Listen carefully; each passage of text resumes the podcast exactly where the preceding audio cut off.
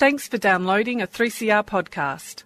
3CR is an independent community radio station based in Melbourne, Australia. We need your financial support to keep going. Go to www.3cr.org.au for more information and to donate online. Now stay tuned for your 3CR podcast. Brainwaves. Hear the world differently.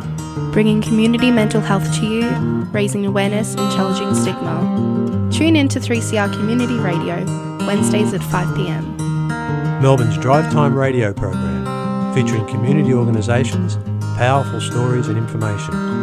Find us at brainwaves.org.au. Proudly sponsored by Wellways Australia. Hello and welcome to Brainwaves on 3CR 855 AM, 3CR Digital Radio and 3cr.org.au. My name is Kaylin and today we'll be speaking with Katerina Mitrevska. Katerina is an author passionate about supporting those in recovery of mental health. Katerina, in her poetry book Breakthrough The Reason Mother Didn't Love Me, writes about her lived experience as a young carer for her mother who was given a diagnosis of schizophrenia. Katerina's book Breakthrough gives the reader insight into the life of a child whose mother experienced a deep loss of herself. Katerina hopes that by sharing her most personal thoughts and experiences, she can support others to find solace, acceptance, and peace within their own story. Now, before we get started today, I'm going to hand it over to our guest Katerina, who has kindly offered to do today's Acknowledgement of Country. Today I reside in the Yarra Ranges Council and want to respectfully acknowledge the traditional owners, the Wurundjeri people, as the custodians of this land. We pay respect to all Aboriginal community elders, past and present, who have resided in the area and have been an integral part of the history of the region. Beautiful. Thanks, Katarina. Um, and thank you for coming on the show today. Um, could you just share with our audience a little bit about your background? Um, I understand that you grew up in Macedonia caring for your mother uh, who has schizophrenia. What was that like for you? Thank you for having me today, uh, Kaylin. And yeah, I was born in Macedonia and migrated to Melbourne when I was 19. The community in Macedonia doesn't have much understanding of mental health and what it means. It has this imposed shame and fear associated with having a family member with mental illness.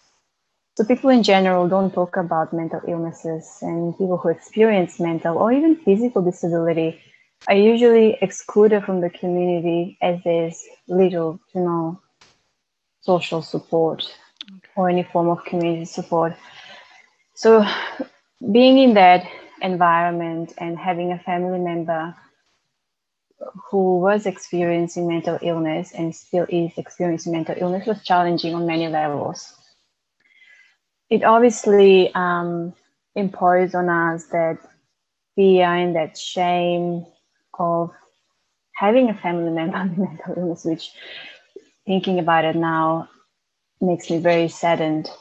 Um, and I really hope that that attitude will change. There's been a lot of improvements in the last 10 years, and a lot of um, people are coming forward and saying this is wrong, we need to change the system, we need to change our thinking, but we'll take, I think, a lot more um, and a lot longer for people to open up and accept that mental illness is not a crime and is no one's choice and is no one's fault. Mm-hmm. There's a lot of um, a lot of stigma to be breaking on a lot of different levels, and uh, not having um, any formal government um, uh, services or propaganda education to provide to the community, I think um, it just makes the whole um, situation a lot, lot more difficult. Mm. So for myself and my family, that meant that we lived very, um, in a way, excluded life. Um, and myself, as an older child, took on a lot of responsibility to care or support my mom, support my dad, look after my brother, look after our household, and um, keep going with life. I will be at the same time living that childhood life and um, play on the streets and have some friends who knew that my mom was unwell but didn't really know what was wrong. They would not ask questions, I would not talk about it.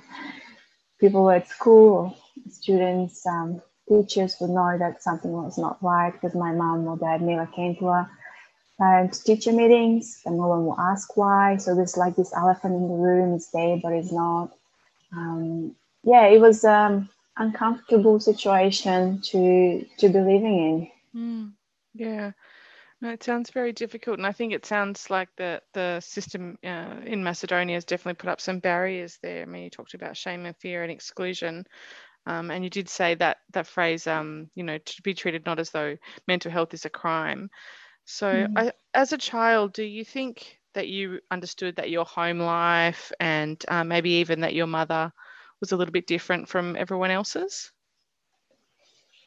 I think, yeah, definitely the, my first memories um, uh, of understanding that something was not quite right uh, from when I started primary school, and uh, mom would spend more and more time in bed sleeping. She would be less um, interactive. She would um, not support us with homework or she would sort of not be able to do a lot more of the household uh, work, including the cooking, the cleaning, and all of that, uh, looking after us. Um, and comparing that to other children's parents from the street we lived in or at school, I was realizing that something was not quite right and something was different with my family, but didn't really talk about it or um, ask anyone for any help or any questions. Because um, you just there's not that mentality to be encouraged to okay ask questions. Yeah. Hmm. Mm. Yeah. Okay. Well, I guess that that um, that makes sense given that, as you said, you know, um, there was a lot of stigma. So perhaps hiding these sorts of things was important as well. So perhaps maybe your parents didn't sort of, um, you know, allow you to kind of think that there was anything different happening at home. And on mm. that, what is the mental health system in Macedonia like? Um, you, you, did say that you know there's a lot of stigma there, um, but were there many supports available to you and your mum at all? Fortunately, the mental health services very poor and limited in Macedonia, pretty much non-existent to be honest. Apart from the hospital, the main hospital, and um, the mental health ward within the hospital, and the mental health hospital itself, which is only for people who have mental illness. In Macedonia, it's, it's quite different than it is here. I think Australia went through the process of deinstitutionalization many years ago. Mm-hmm. When Macedonia, there is still this one hospital that I really think that should not be operating, um, but it's there. Um, apart from yeah, that hospital and the mental health ward within the general hospital, there's, there's no other community support services like we have here in Australia. You know, many non-profit mental health community organizations and government funded packages and programs. There's none of that in Macedonia. And it's still like that now? Oh, yes, unfortunately. Um, in the last 10 years, I've through Facebook, you know, social media, I got to know that there's a lot more um, private um, psychologists and psychiatrists that are now operating. There's a bit more talks about mental health, but that's again a lot more within the um, community that has more education. Um, obviously, my family is in working class, and there's that class differences uh, where um, you know people don't have access to the same services or uh, to the same um, education um, yeah if you're lucky enough um, you might have some um, like a Centrelink payment mm-hmm. from a service that's sort of equivalent to Centrelink um, that will give you form of pension which is very minimal um, but there's no like carers that will come to your home and take you, you know, to doctor's appointments or support your home or social, you know, workers. Yeah, we had none of that. Wow. So it sounds like unless you had money, really, you couldn't access the services that were available. Or if you were in a, you know, a crisis point, then you'd be hospitalized.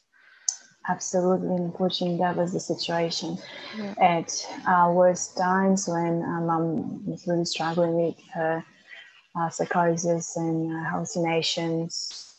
She would we would just take her to hospital. The ambulance will come and uh, take mom to hospital, and she would be just um, basically um, sedated for, mm. for, for a week or whatever it was until um, the hallucinations and you know, the delusions were um, went away for that time mm. period, and then she'll be just left with a very low mood, mood mm. um, until the symptoms um, came back again. She yeah. wasn't really given a proper diagnosis until I was nine, uh, 18, sorry, a year before I migrated to Australia. So we had these episodes of in and out of hospital, of low moods, or just surviving or existing. Um, and I do not recall any mom being on any um, regular medication uh, treatment or anything until yeah I was about 18 when I think even uh, that point the uh, depot injection was um, introduced yep. in Macedonia and uh, we did all the paperwork before uh, while I was getting my papers ready to come and study in Australia we were preparing those papers as well for one to start the treatment and since then um, lots of things have changed for, for our family. Mom is doing remarkably well, and she has regained, you know, a sense of self. She's able to function and, um, you know, leave the house and have mm-hmm. a sensible conversation and do, you know, her activities of daily living, which she was at one period doing none of. She was mm-hmm. days in bed, um, barely getting out to eat because she was paranoid of being poisoned and someone's trying to kill her. And, you know, mm. all those um, hallucinations and delusions she was experiencing.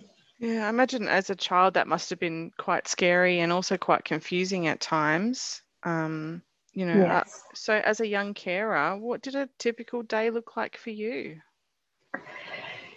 At um, the better days, we, as a young carer, would be cooking and cleaning, supporting mom to take her medication, encouraging her to eat, um, playing with my brother, you know, doing lots of household work, um, and then playing in the street with other children, writing. Always, uh, I like to write. I used to write a lot just to sort of reflect on my own well-being and how am I feeling, how am I going, what's happening inside myself.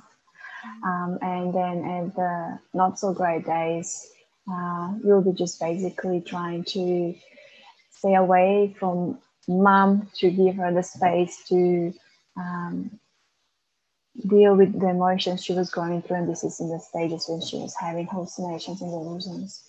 Um, so we don't sort of upset her more, or she doesn't directly um, impose um, those um, negative emotions and um, feelings towards us in a yeah. way. Yeah. Um, so we don't sort of directly witness it. We didn't have to what she what she was going through. She was obviously verbally um, saying things um, that did not make sense to us, and that was making us a lot more scared and confused because mm. we were seeing that side of mom, and then we're seeing another side of mom, and she was okay. She was not experiencing symptoms, but at the same time, she was not really able to be affectionate and fully present for us. Yeah. No, I can, I can relate to that. Um, my mother was quite sick, and I was a young carer myself. And um, mm.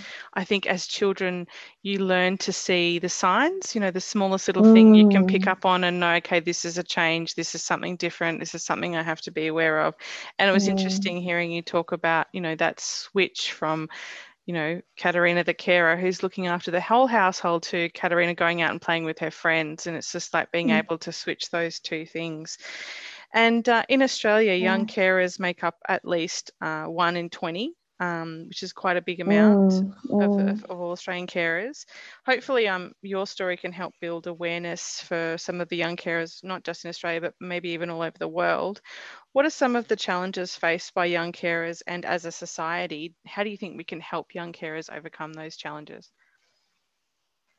I think um, in general, no matter where you are in the world, when you're in a situation where you have to be a carer, what you need the most is the emotional support apart from you know the material help to be able to support and care for the family or the friend you're caring for. As a carer or i can speak from my own experience? Um, you usually give so much love and so much attention um, and you do that a, a little bit more in extra because you need that yourself. Because you need that yourself you know how it is um, not to have it then you give it to somebody else.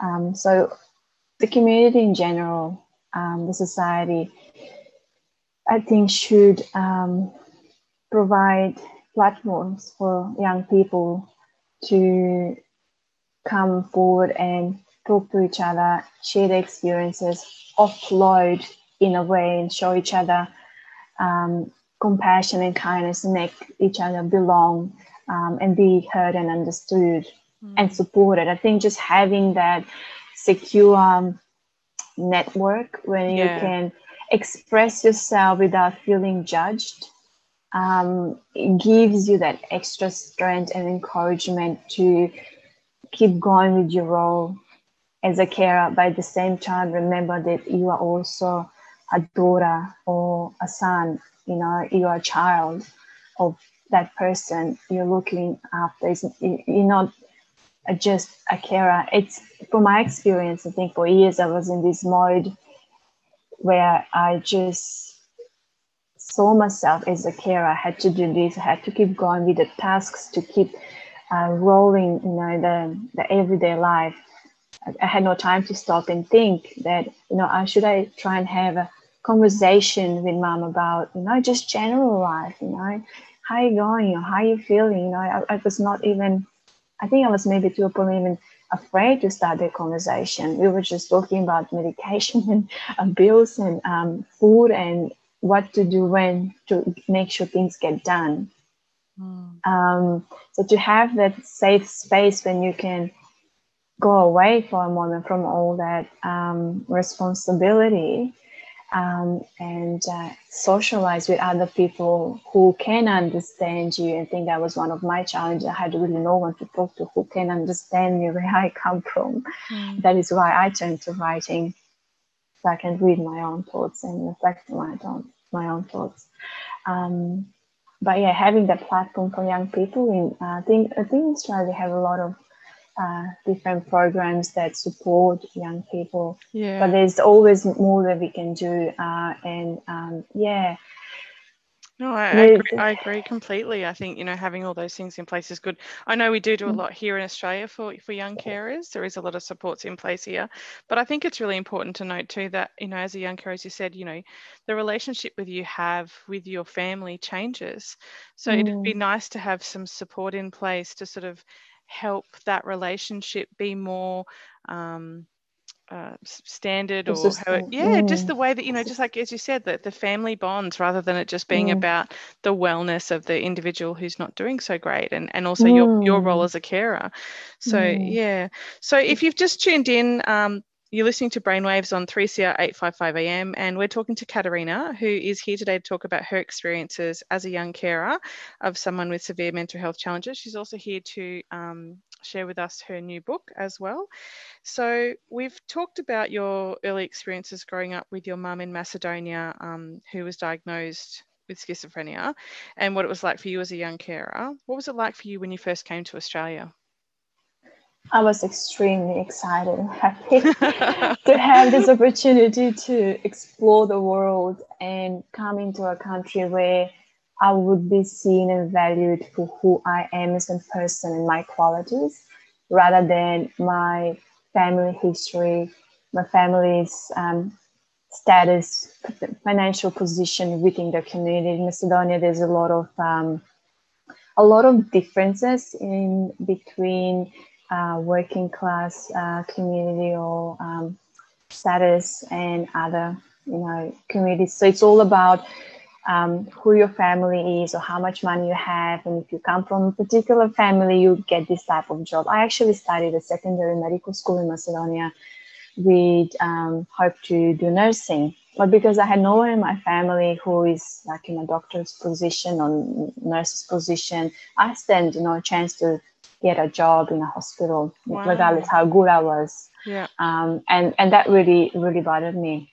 So I just needed to get out of that that mm thinking was suffocating me. And I was so grateful that I did get the opportunity to come here. That's so good. Yeah.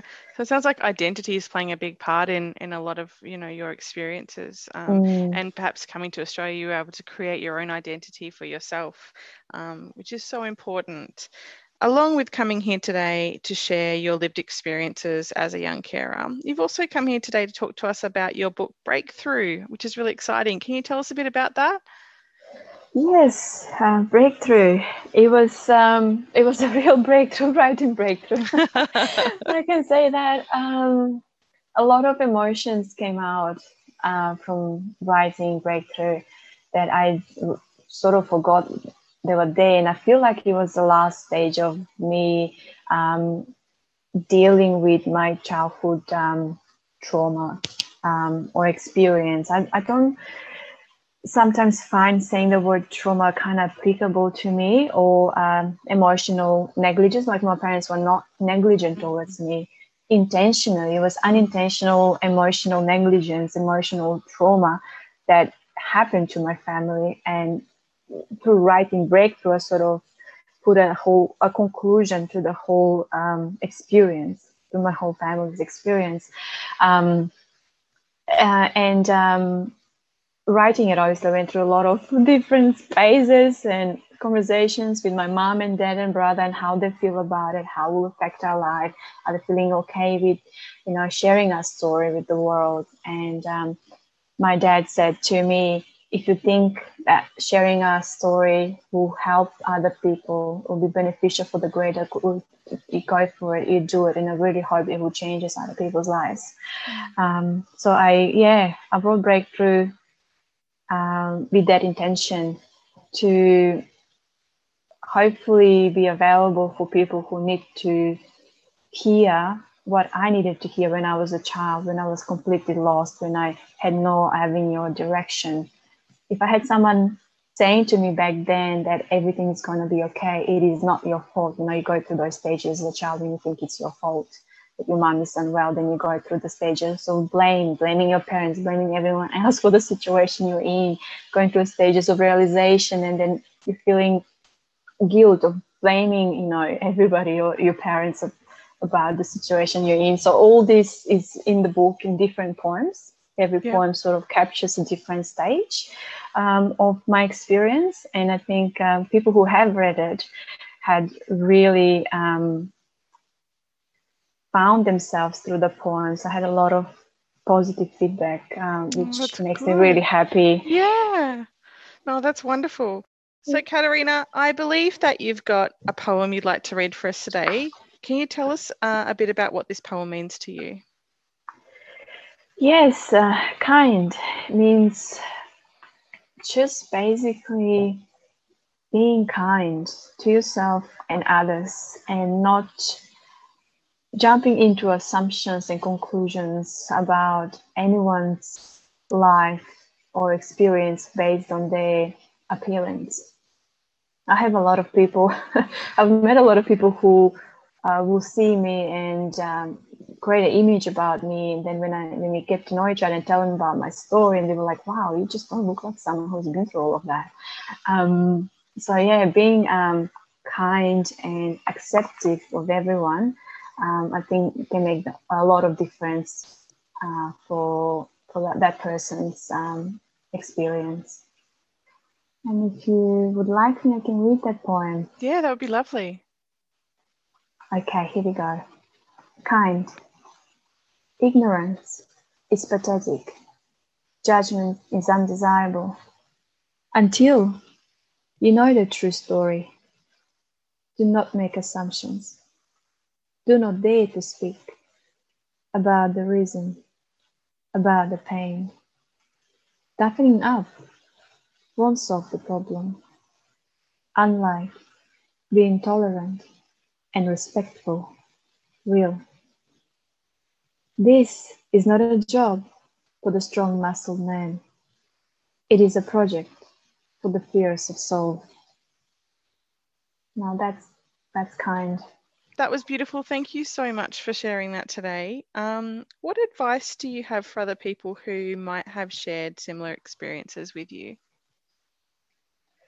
I think the advice I would give to others is to give themselves time to live through the emotions that come with uh, the experience, you know, to live through the pain and the grief, the rejection, the loneliness, because that's the only way that uh, you will reach to the stage of acceptance and courage and confidence and bravery. Um, that was my journey. Um, no, no matter what happens in life, we we all experiencing the same human emotions, um, and you can't jump between them. Usually, you know, people we bottle up all the emotions that challenge us or make us uncomfortable or you know make us sad or unhappy but but unfortunately to sort of make peace with yourself and your experiences you have to let those emotions flow you have to accept them you have to let yourself digest them so you can move on otherwise at one point in life sooner or later they will come up and then will be a lot more uncomfortable to deal with those um, um, bottled up emotions. Yeah. And to give yourself the permission to say no mm. when you're not comfortable with doing this, as well as saying yes when you're feeling a bit challenged, to um, give yourself the permission, a bit of confidence to accept new challenges and, and to grow. Sometimes, because of experiences, we are a bit more fearful or insecure and might say no to opportunities um, that I actually that we actually very very qualified for, mm. but we can tend to um, underestimate ourselves. Mm. And I'm talking here about my own experience. I've been through a lot of these situations, and now looking back at life, I'm like, I should have done this. I should have done that. These opportunities were basically knocking on my door, and I thought I was not good enough. Mm. so going from that experience now, I'm living life completely different. So you're living it to the fullest now, which is great. That yeah. is great advice. Yeah. And it sounds yeah. like you've done a lot of work on yourself um, through your recovery journey.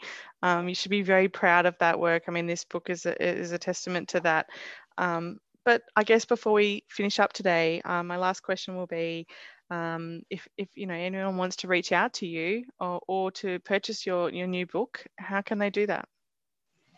Yes, um, I do have a website, uh, which is katarinamitrevska.com.